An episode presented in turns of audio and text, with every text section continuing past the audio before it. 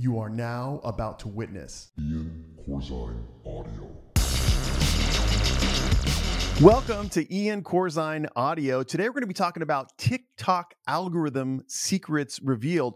You know, there's been a lot of news stories out there, whether they be videos or whether they be articles on blogs, all about TikTok's algorithm and about how it makes people feel addicted to TikTok. They can't stop watching it. They spend hours a day going through the various videos. And the funny thing is, I've had some personal experience because with my kids, they watch TikTok all the time. And sometimes I've let them go a little bit too long and they get to the stage where they've gone through all the popular videos, the best videos, and they're just, they just keep on watching. They keep on watching kind of videos that really aren't that great.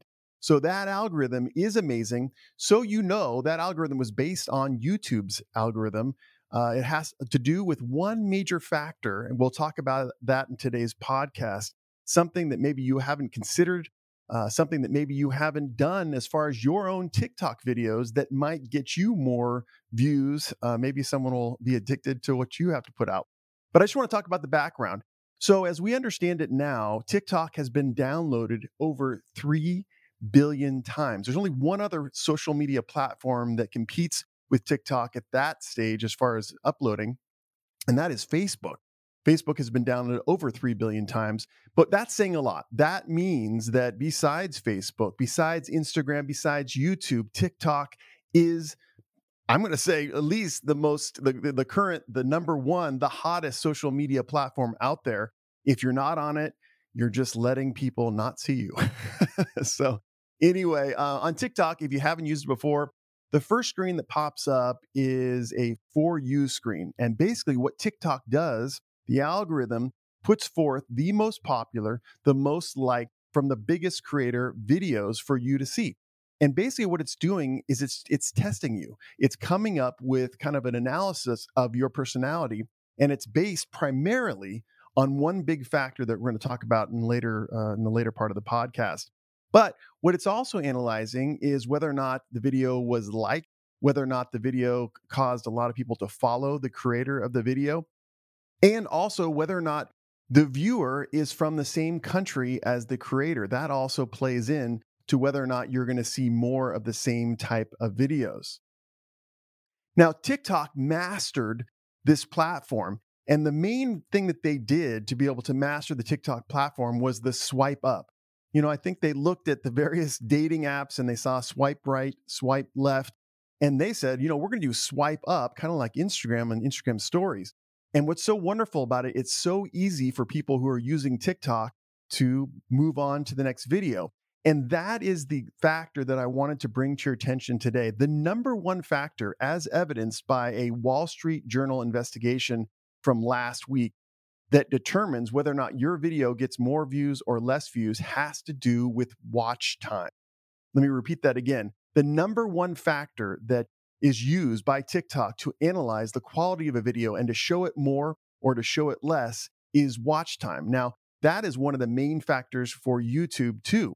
And what's really interesting about this is that if you have a sophisticated algorithm like TikTok's, like YouTube's, watch time is all you need, basically because the algorithm and the AI in the platform have already analyzed the videos that you're watching and they know certain factors about those videos. They know uh, how long it is, they know from where it was made, they know the substance of it. Was it a religious video? Was it a sad video? Was it a happy video? Was it a dancing video? And if you watched all of, you know, a 34 second dancing video, then that's telling TikTok that you like dancing videos and the algorithm is going to give you more and more dancing videos. Now, one of the big complaints against TikTok is that it tends to push people to more extreme content. And that's one of the big criticisms that's been lodged against YouTube for the past, gosh, I want to say four to five years. They're saying, listen, it takes people down rabbit holes and not in a good direction, not a rabbit hole of great dancing videos. It takes them to areas of misinformation or extreme political positions and that's not good for society. That's the argument. Now, part of me listens to the argument and, and knows that part of that is true in the sense that I've gone down YouTube rabbit holes or Instagram rabbit holes or certainly TikTok rabbit holes. But I want to also bring up to your attention the other countervailing point, and that is maybe it's not the algorithm's fault. Maybe there's just a lot of people who are interested in extreme content. You know, I think a lot of times the social media commentators out there tend to blame the platform when the platforms are just, for lack of a better phrase, they're just robots and they're just judging from what uh, the human input that we give them about what you would like. So, a lot of times, my first thought when we're talking about whether or not these algorithms push extreme content and conspiracy theories is more just like, no, maybe humans are just interested in this stuff.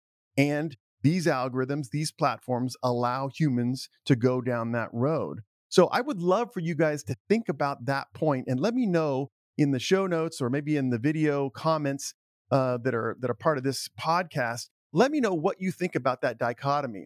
Is it the algorithm's fault? Are they causing us to go to extreme content? Or, you know, here's a novel concept. Are we just interested in extreme content and the algorithms give it to us? Thank you so much for joining me, Ian Corzine, your social media lawyer. We'll see you next week.